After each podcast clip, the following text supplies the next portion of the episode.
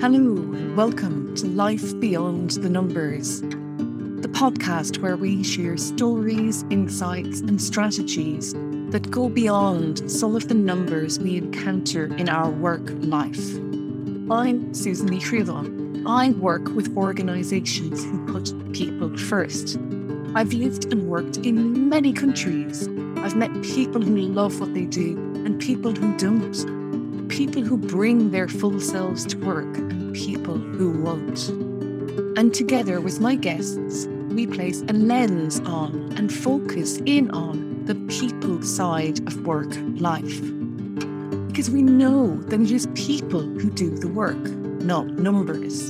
And if we are treated well, we will perform well and might even generate better numbers.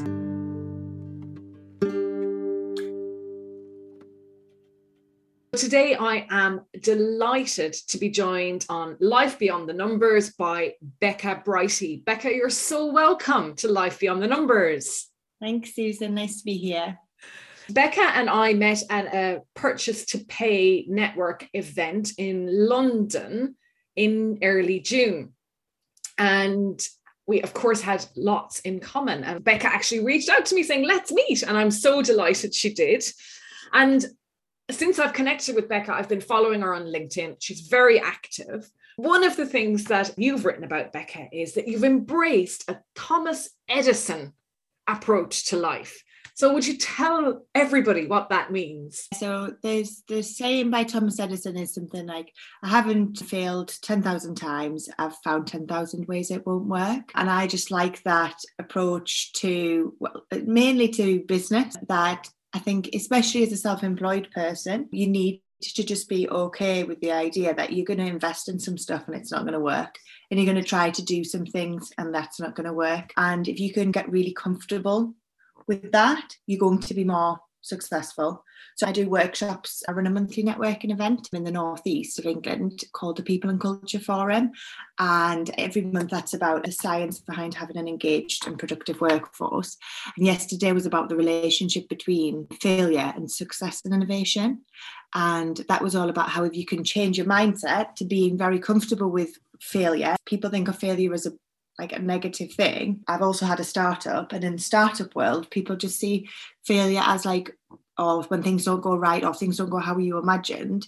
It's just like, well, we know that that's now not an option, so we're closer to what is the right thing. And so for me, there's been lots of things that haven't been the right thing, but if you can not get hung up on that and not let it affect you too much, then you can get closer to what is the right thing. So that was what the Thomas Edison approach to life is about is just like you haven't failed. You just not got the right solution yet. I always think of babies learning to walk because obviously they learn to walk by standing up and flopping back down on the ground and they do it until they stand and walk. And they haven't failed at walking. They just have found hundreds of different ways it didn't work. However as adults it's just it's got such a bad rap, hasn't it? And what you're saying about not getting hung up on failure, not being comfortable with it, how? So how do you do it? What I talk about and what this is pretty much what I talk about from every angle, whether it's confidence, whether it's innovation, whether it's success, whether it's imposter syndrome, it's about your mindset. So there's certain industries that are just completely comfortable with failing. That's just part of their job. So scientists, for example, like a chemist, a lot of a chemist's job is going into the lab, mixing a, a potion, uh, adding some things together, going, that doesn't work this part of it looks promising. So now I'm going to put one mil less of this particular product into the potion and doing that over and over and over again. And they don't think, oh man, today I made like 300 potions that didn't work, or what a waste of life. They're just like, all right, this how we found this out. And so there's certain ways that people are trained, like in those industries, they're just trained to think that that's just the normal way of doing things. And so, what I talk to people about is this idea that if you can reframe failure as being something that you can learn from, then that can help you to see failure as a more positive thing. So, my startup, We Love Work, is a HR tech startup and it started off as a values based recruitment tool. and it's now a culture assessment. And that's because at first we wanted it to be where candidates would complete a values assessment when they were looking for a job, companies would complete a culture assessment, and then when you were applying for a job, all the results of the job hunt would come up in terms of cultural fit for you and the companies. Companies weren't interested in the values piece. This was like six years ago. So companies weren't particularly interested in that, but they were really interested in the culture. So we were like, all right, okay, we'll drop the values bit and we'll just do the culture bit. And as a result of that, we've now got a partnership with Facebook Workplace and they tell their customers about it. And so we could, instead of thinking like, oh, like this values thing isn't working, we were able to see, okay, so the values bit doesn't work, but what can we learn from what hasn't worked, but also what has worked? And that then led us in more of a positive direction. So I think being able to learn from failure and just see failure as just an everyday part of life is part of it. But then also seeing what you can learn from it, the good things that come out of things not going the way you planned. So my boyfriend at university. I was just like obsessed with him, completely in love with him. Um, we're like worship the ground he walked on. And the relationship was really good for a long time. But then after a while, it wasn't good and we broke up. And like that could be seen as like a failed relationship. And then we did happily end up getting back together after two years. The fact that we had those two years apart means that now it's almost our five year anniversary. We're really happy we wouldn't have learned about ourselves in that time. I like lived in Australia, I lived in Manchester, I lived with my sister, I went on loads of fun holidays that I wouldn't have done and I wouldn't have been able to do because of the way our lives are if we were together. So I just now try and think if something goes wrong, there's probably going to be loads of good stuff that comes out of it too, if just because it's not how you imagined it. And so then when things do go wrong, you can just be like, obviously you're still going to be upset. I was still like devastated when we broke up, but you can start to say, okay, well, in the past when things have gone wrong, all these, and I have activities around this in the workshops that I run, but to reflect on, okay, so when think of something that happened in your life that was really bad, that you were devastated about, and you thought was like the worst thing ever, but look at how did that influence how your life is now? And so if you can start seeing failure from that perspective, then when it does happen, or if you're thinking about doing something where you think this is a risk, it makes you more likely to just do it because you're like, well, I made uh, things went wrong in the past and then they turned out to be really good.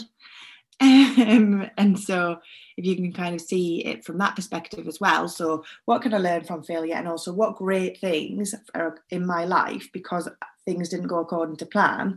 That's a completely different way of looking at failure than well, I wanted this, but then this happened, and that's a bad thing. Absolutely. And I love how you describe it. And you also used a personal example, which brings it to life even more because I'm sure anyone listening has had a failed relationship or a mm-hmm. relationship that needed time apart or whatever. Mm-hmm. And we've learned and grown from it. But there's a couple of things that came into my mind. So, with some of my clients, I asked them to prepare a failure CV. Mm-hmm. I can't remember where I picked it up, but it's a failure CV. And it's fascinating when you do it because you look back at your life at all the times that you failed at something and you realize how much you learned. Mm-hmm. that's what I did when I did this. I learned so much about myself and how I made the best of something or and I don't want to belittle the failure or the learning but because at the time it was probably an awful thing Mm-hmm. But actually, it also led to better things, things that mm-hmm. suit me better, or whatever that might be. So that's one thing. And then the other thing I thought of was Amy Edmondson, mm-hmm. who talks about psychological safety mm-hmm. and how when you have an environment where it's safe to fail, that and safe to make mistakes, that actually it's about the learning Mm-hmm. And unless you own up or discuss the mistakes, you deprive your colleagues of moments of learning. Mm-hmm. And I mm-hmm. think that's a lovely way to look at it as well is that actually in the workplace, like you say, the Thomas Edison approach, if it doesn't work out, what did we learn from it? And how are we going to improve? Yeah, no, definitely. I've got a model about how to em- embrace a, fail fast culture within organizations. And the first step is about looking for problems and opportunities. The thing I always say to people is But to do that, you have to have psychological safety. And at the end of that workshop, I actually recommend that that book by Amy Edmondson, the it's the Fearless Organization. Yes. Yeah. Mm-hmm. yeah. I haven't actually read that, but I've watched every video she's put out pretty much. So what do organizations well not organizations because they don't speak but what do people in organizations say what's their first reaction becca to adapt or adopt a fail fast regime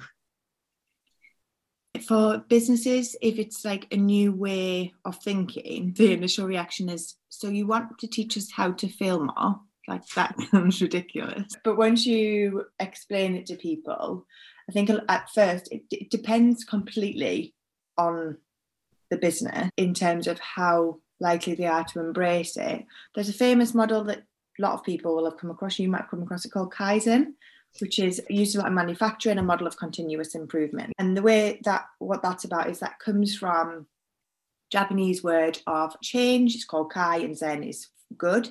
So that's a change for good model.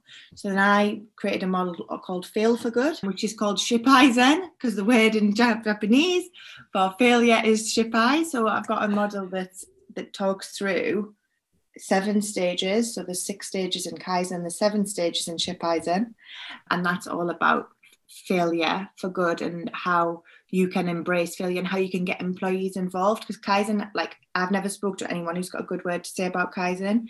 Not that it's a bad model but i think that make, people make a lot of mistakes using it. And it's kind of got like people i talk to it's just got a thing of like oh here we go again. So I've taken the things that people have told me about that, about the fact that a lot of the time it just makes things have more checks in or people on the like what went wrong people are looking more at the who went wrong.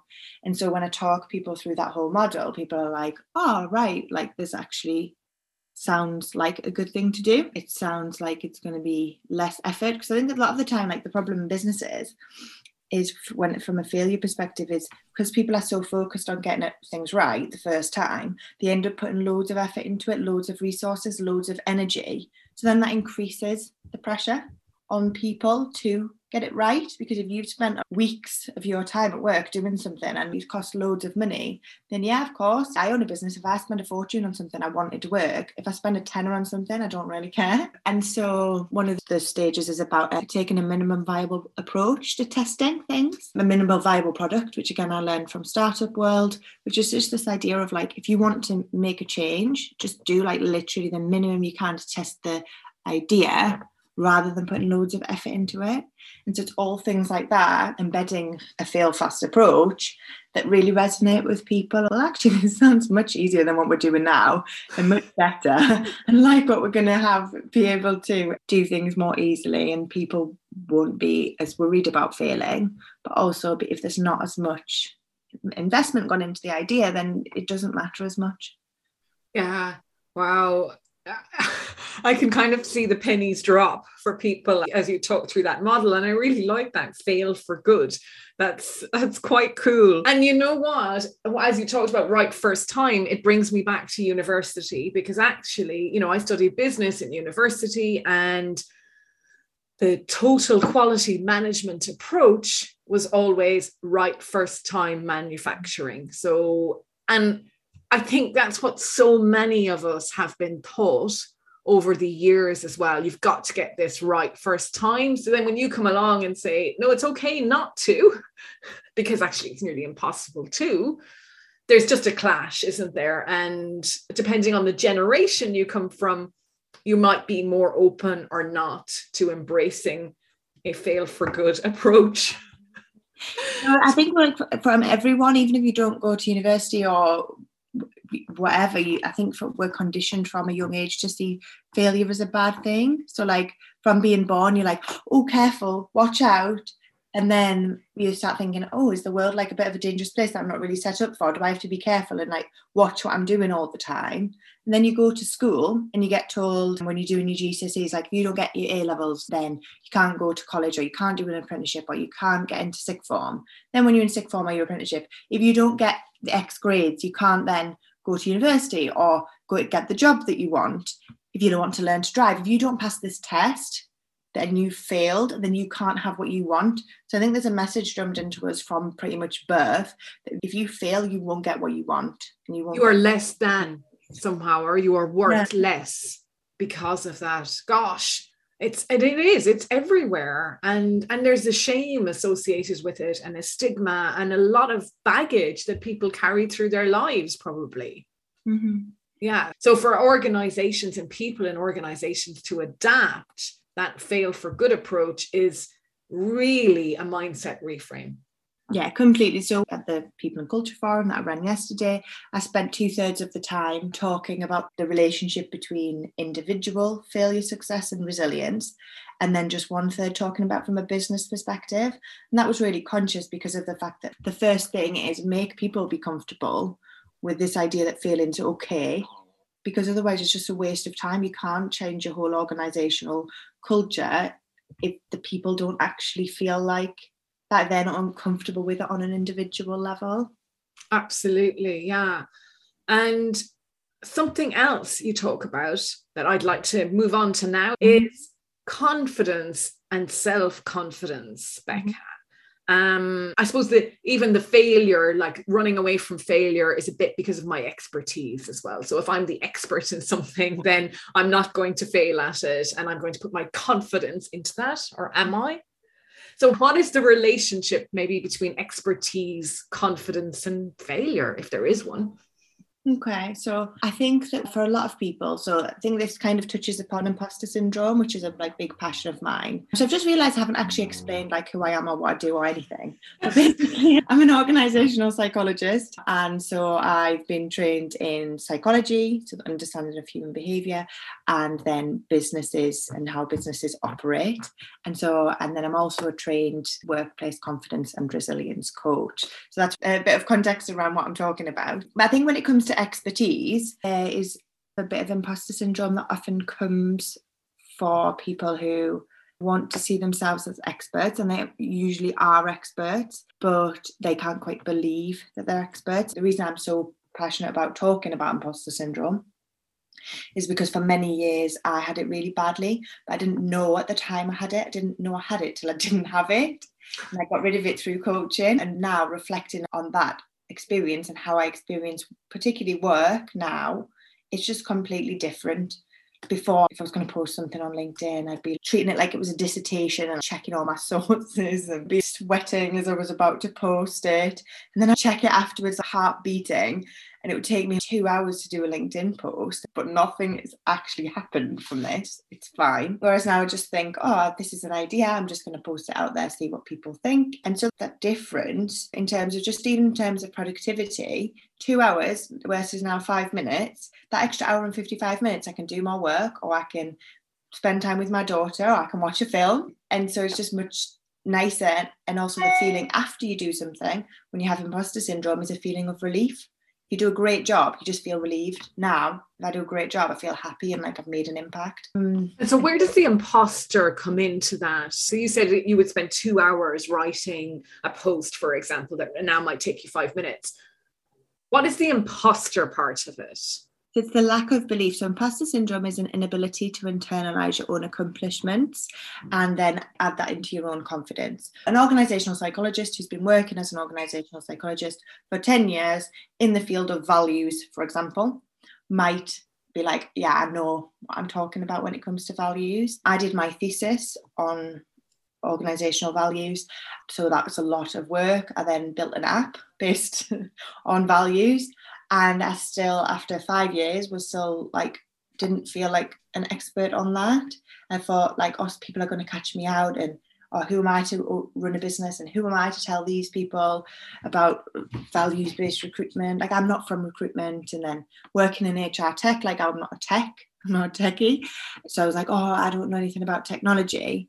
And so the imposter comes from this idea that you feel like you're an imposter within what you're trying to achieve or what you're selling you see yourself as selling yourself as something that you're not or another way to look at it is that the difference between who you see yourself as and who you think you need to be in order to do x y and z I'm not sure if I'm answering the question here. I've gone off. No, no, but it's really interesting. And, and maybe the question wasn't the right question to ask in the first place anyway. And this is a much better answer. Mm-hmm. So, what's the relationship between confidence and imposter syndrome? Yeah. So, confidence and imposter syndrome are two different things. You can be a confident person in certain situations and still have imposter syndrome. So you could be somebody who is confident standing up in certain situations, if you're talking about, say, football, but then not be confident talking about your topic of expertise. So for me, for example, I used to work for Motorola and I was a field sales rep and I had to go into different stores and teach people how to use mobile Motorola phones and try and like encourage them to sell Motorola products. And that was all fine. We used to have to go every month down south to have a monthly meeting with our colleagues. And one time they said to us, I want you to do a presentation for 10 minutes on the best practice in terms of how you would demonstrate the phone and like facts and things you've picked up from your different visits. And I was so anxious about that. I didn't sleep the night before at all. It was a 10 minute pre- presentation in front of my colleagues that I all that were all lovely and that I got on with really well. But it was this idea of like, I have to now be an expert. I'm telling them like this is the right way to do something. So, whereas confidence is a belief in your abilities in certain areas, imposter syndrome is how you feel about your, yourself as a person. And so I had, and people with imposter syndrome have a deeply held subconscious belief that they're not good enough. And then a lot of the behaviors that come along with it are things like perfectionism, procrastination, blurred boundaries, saying yes to things that you really should say no to. And that's because of this thing of you don't think you're good enough in whatever the arena is. And so you then overcompensate in different ways. Um, as a coping mechanism, Becca, or as a this is the only way I know how to do it. What is the driver? Because if it's subconscious, what is the driver? Yeah, so I think for most people, if you have this deep belief that you're not good enough, you think you need to do more than other people to be at the same level. So with the perfectionism, I used to just think I had high standards and that that was just normal to spend all this time writing an email or practice a presentation that I already knew 50 times. I just thought, well, I've done that in the past. That's worked for me. And so therefore that's how you produce good work. And so, yeah, it's, so it's a self justification then in hindsight almost. What do you mean? So I've justified to myself I needed to spend that time in doing that task, and that is normal because I have high standards. Yeah, yeah. So, like perfectionism, this is just how I am. I produce good work, I have high standards, and that's important to me. And most of the time, you don't know what other people are doing. So even though you're like, oh, I'm the last person in the office, you see that as like a good thing. Whereas, so like I've had a client recently who who I was coaching, and they had 20 years experience in their industry. They were really, really experienced. They'd worked their way up from the shop floor to to being a, a manager, and they would always before they would have meetings with customers would like massively over prepare. But they were just like, I just want to make sure everything's set up properly and they were working more hours than everyone. They were having to work on the weekend. And after the five sessions, we had a meeting with their manager and told the manager what we talked about and how the what they were putting in place now. And the manager was just like, "I'm really relieved because I didn't understand how you were so you're so good at your job, but you always seem so stressed. You always seem like you have so much to do. We couldn't give you as many customers as we can give to other people. And then that all changed once they had this understanding of actually just because I don't have a degree or just because I started off on the shop floor, whatever, doesn't mean I'm not uh, like really good at my job. I'm great at my job. I've got all these strengths. And so whereas they were using the over preparing to make themselves feel confident in the situation, then by getting that confidence, that real deep confidence and the belief in themselves and their own ability, they were then able to stop doing all that, which then allowed them actually to be more flexible in the situation less anxious. Because when you're anxious, you're in fight or flight. And so then you can't respond to questions as well. You can't come up with creative solutions. You can't think as well on the spot. So actually, the preparing and the being so prepared for the meetings was was actually holding them back. It was having the opposite impact. And this is another frustrating thing about having imposter syndrome is a lot of the time you're reducing your own performance because of the amount of pressure that you put on yourself. Wow. So the confidence is part of it. It's, a bit difficult to explain, but confidence is part of it. But it's like you need to have that inner confidence to get over the imposter syndrome. So you don't have to keep doing the things to give you surface level confidence. So doing things like being a perfectionist, saying yes to loads of things because then you think that you'll be seen as a good employee. Once you all know I am very good at what I do, but I don't want to be doing this on Sunday. I don't want to be working till eight o'clock at night. I'm just going to do the normal amount of work that I need to because I am good at this. It completely changes the way that you show up. So, somebody listening to this now, recognizing themselves in this, what would you say is a first step for that person to take. And whatever resonated whether it was the confidence or that over preparing or perfectionism any of the stuff we've just talked about. So for, me i always like learning about some things. It's once i know about something so i got diagnosed with anxiety when i was 17 and then i wanted to know everything about anxiety. And i think when you understand something that self-awareness of just in the moment when you're deciding all right i'll practice that presentation again just having that thing of is this imposter syndrome or is this actually what I need to do can be really valuable. So I'd say the first step is to learn about it. On my website, I've got a couple of videos about it that I can share with you. You can put them in the show notes that talk about what imposter syndrome is, an activity that can help people to identify their strengths. Because one of the problems with imposter syndrome is so there's something called confirmation bias that we all have. And so, what confirmation bias is, is it's this natural psychological phenomenon where we want to look for information in our environment that confirms our existing beliefs. So, if you decide to get a new car, you'll then see, oh, I'm going to get a Nissan Juke. Oh, there's Nissan Jukes everywhere. And that's because I know so much about cars and it must be a good car because loads of people have them. And so you will start to see information that confirms what you believe. And so if you believe that you're not good enough, then you'll look for information in your environment that confirms that.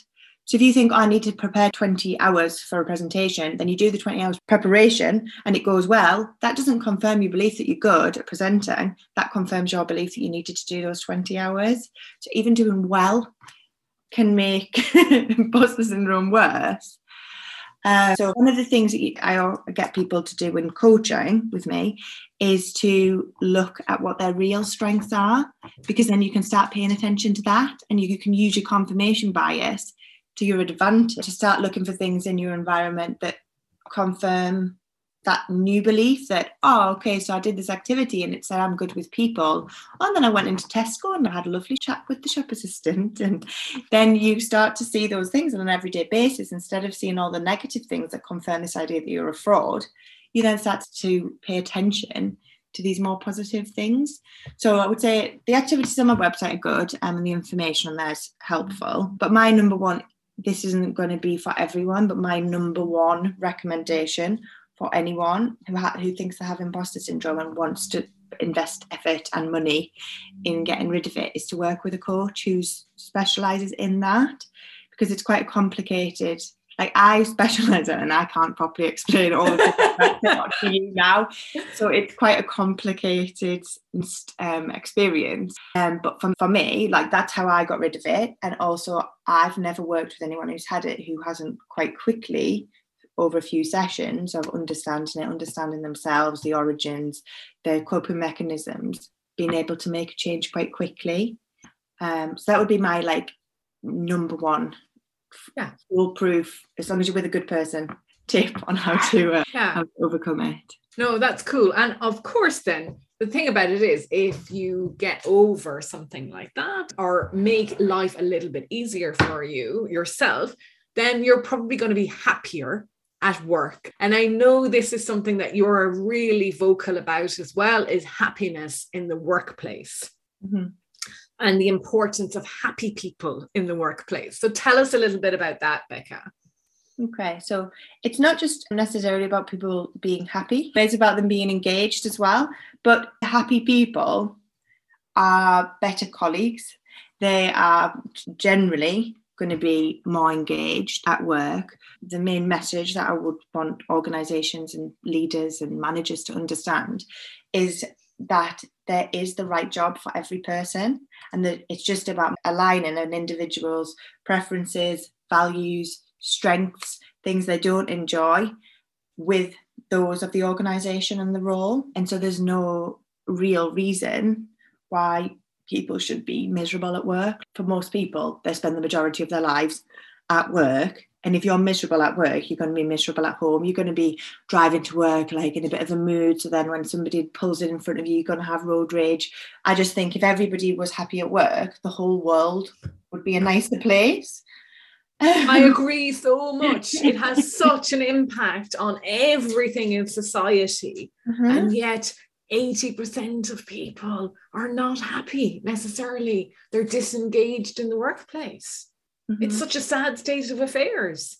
Yeah. And so that's what a lot of my work is about. So I've said it's about mindset, but it's about understanding people. I talk a lot about confidence and this idea of I don't understand why on every leadership program, confidence isn't the first thing that's discussed because you can have the best tools in the world as a leader. You can work for a really good company, but if you don't have confidence in yourself, you're going to be anxious when people are asking you questions. You're going to be defensive if someone criticizes you. Whereas if you have confidence in yourself, then you can just be like, oh, I'm not really sure. I'll check for you. You're going to then enjoy your job more. So I think businesses they spend like so much money on all sorts of different things, but then a lot of the time they don't invest in leadership training, which for me I'm just like, eh, I don't really get it. There's no other job where you just let people do it. No other important role where, oh, well, on Friday I worked as a shop assistant, but now on Monday I'm a doctor. Like that just would never happen. Whereas it'll be like, oh, on Friday I was a shop assistant and now I'm a manager in that shop and now I'm responsible for like 50 people and I have had no training on it. And now I'm responsible for all these people's happiness. That's There's a great point. Like I'm responsible for all these people's happiness because how many managers or leaders even think that, I would ask if you're a manager or a leader, do you get up in the morning and go to work and ask yourself, how am I helping my people to be happy at work? I hmm. don't know that people do. No, I think re- I think really good managers do, but then also I think this whole thing about like, oh, my manager's so awful, I've got such a bad manager. I don't think many people, apart from psychopaths and sociopaths, want to go out into the world and not do a good job and not make people happy or make people miserable. So I've had many managers who will describe as bad managers. But now, with my training I've had, I just know they were untrained managers and that the systems that they were working in, they were probably going to work the same as miserable as me, t- scared of their manager who was scared of their manager. Um, and so I think a lot of it about happy employees is the fact that the people who are managing them don't understand people when I worked at Motorola and I had to go and teach people how to use phones, I got taught in depth about Android, about the different applications, about the different hardware, about the different size of the screen. I yet, most managers don't get taught about their product, which is people. And so that's my whole thing is like on all different levels, you need to, as a manager, you need to understand your product because if you don't understand your product, how can you get the most out of it? And so this is why I talk a lot about like not in depth, but like neuroscience. That's the operating system of everyone's business. Yet most people don't know anything really about how the brain functions and what happens when someone's stressed, what happens when somebody's tired, what happens when someone's engaged versus not engaged. And if you had that basic understanding, like I have a workshop about neuroscience of change, it's two hours long and you'll leave that with a very good basic understanding of what you need to know. Yet people aren't spending the time even just a couple of hours trying to mm-hmm. understand this type of stuff. But i think it's I think it's intentional. It's like a lack of awareness of the importance. Absolutely. I think it's a lack of awareness. And also because I think we're all people, obviously. and we think we kind of understand ourselves, then we understand everyone else. And we think the best workplace possible would be everyone would be like us and they would just do the things the way we do it. And then that just would make everything really easy. But that is not how the world works at all. And what you say about understanding people because I started out my career in accounting and finance and I became a director of finance at 33 and I had I was responsible for a lot of people and their happiness. I just didn't know that then. And I loved numbers. And the people side of things was a struggle for me. So I was I was a people person, but I was more interested in the work getting done, the work mm-hmm. getting done, the work getting done, the output. Mm-hmm. And it took me a long time to change and understand myself. And only by understanding myself could I be a better leader. Mm-hmm. Could I be a better manager? And it was all about me having to understand me and then understanding that behavior any behavior is a communication of sorts and mm-hmm. it's not personal this person isn't being defensive because of something i've done they're defensive because there's something with them that needs to be resolved mm-hmm. And um, so I left numbers behind, and now I'm much more interested in people. oh, well, what a shift.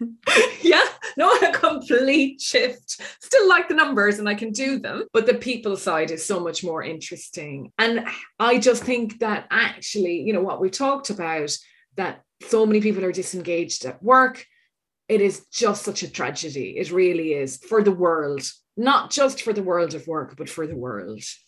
Yeah. But I think that self awareness thing that you've just touched on then, that is like for me, if there was one number one thing of what people could do to be better employees, better managers, better partners, better daughters, sisters, whatever it is, it would be self awareness. So I think there should be some sort of law that before you leave compulsory education, you have to do a psychometric on your preferences and how you respond to pressure because I think of myself as a very self-aware person and I'm really interested in psychology and like reflecting on behaviors and why did I do that. But even before I'd ever done a psychometric, I could add this one I use a lot called Harrison assessment And my husband used to tell me all the time about that I did this certain behavior. And I was like, no, I don't know, I don't like would have arguments about all the time. And then I did this psychometric and it said that under pressure, I did that exact behavior that he talked about. And I was like, oh, you know, that thing we've been arguing about for years, turns out it's true.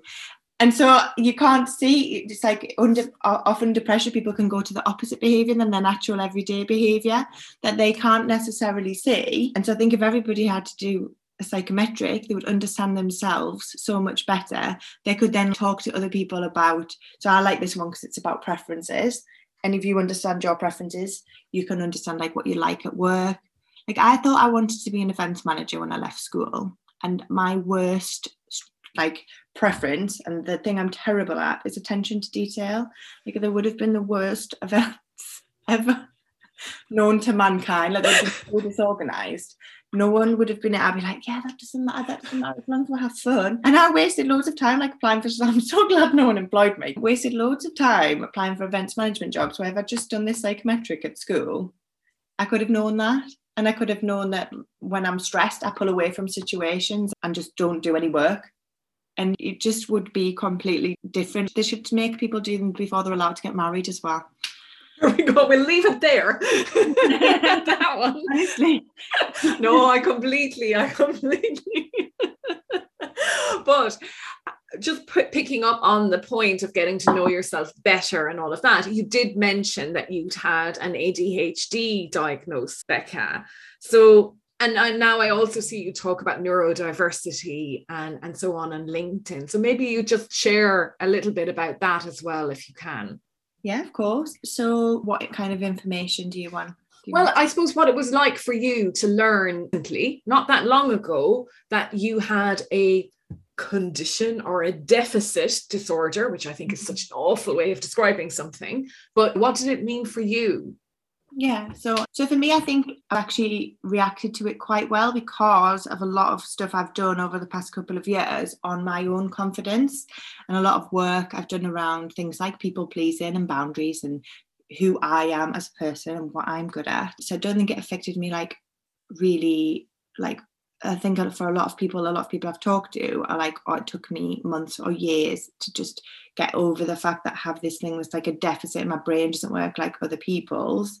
But for me, I was more able to look at it as a way of like, I think because of what I do as well, and the fact I encourage people to see people as a whole and as everyone's just made up differently of different preferences and strengths and values. And, and so I think for me, it was just like, I just saw it like that of like, all right, yeah, my brain's wired differently. This makes certain things difficult for me, but it doesn't mean I'm any less than I was yesterday when I didn't know I had ADHD. But I think I'm lucky in the time that I've been diagnosed and the industry I work in and the people I am surrounded by are very open to neurodiversity and they're just like yeah like some people are anxious some people are enthusiastic some people have adhd some people have autism like that that's my world and so i'm lucky from that perspective and like when i first got diagnosed, one of the things I was upset about was if I could have known this 18 years ago,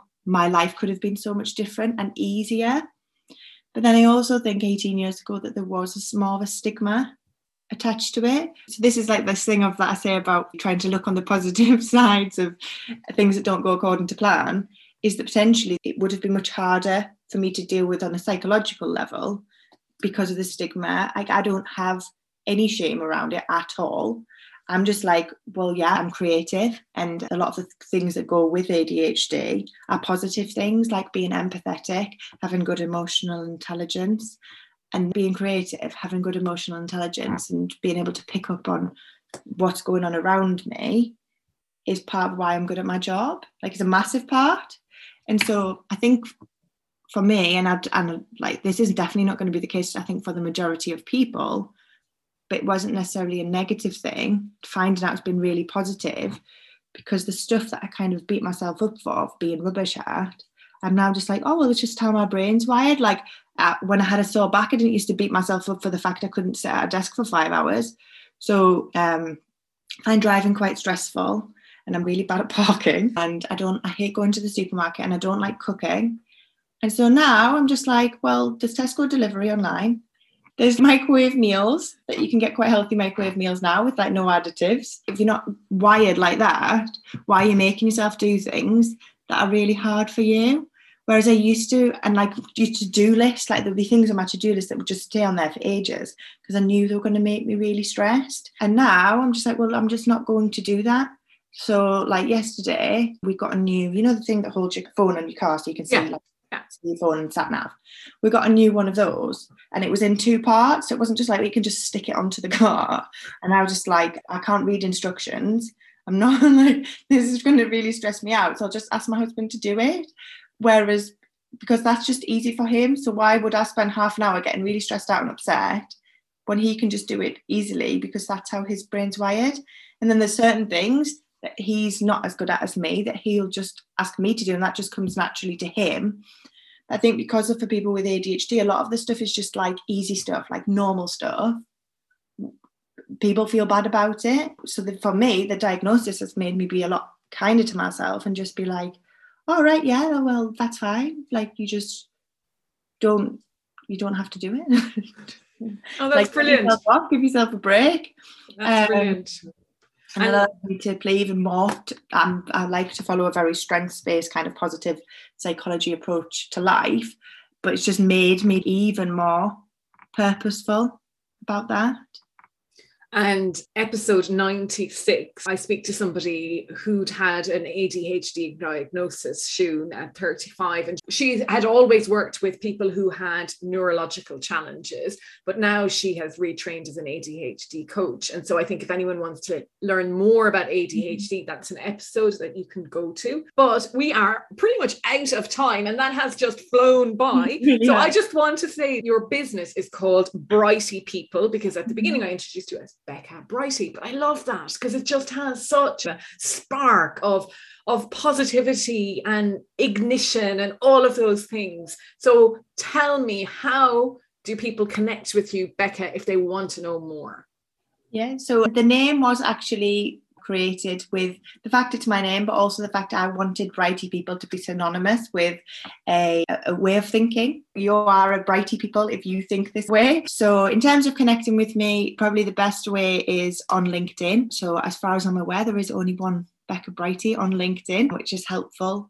Or if people want to go onto my website, and then that's just brightypeople.com. But I would love to hear from anyone, any thoughts, anything like that, anyone who has similar experiences or different thoughts or completely disagrees with everything I've said. I'm always interested in those types of conversations. So Brilliant. And I will put all of that information in the show notes. And honestly, do follow Becca or connect with her on LinkedIn because you write so lovely and your posts really ring true and make me think. And I really enjoy them. So thank you for doing the five minute posts.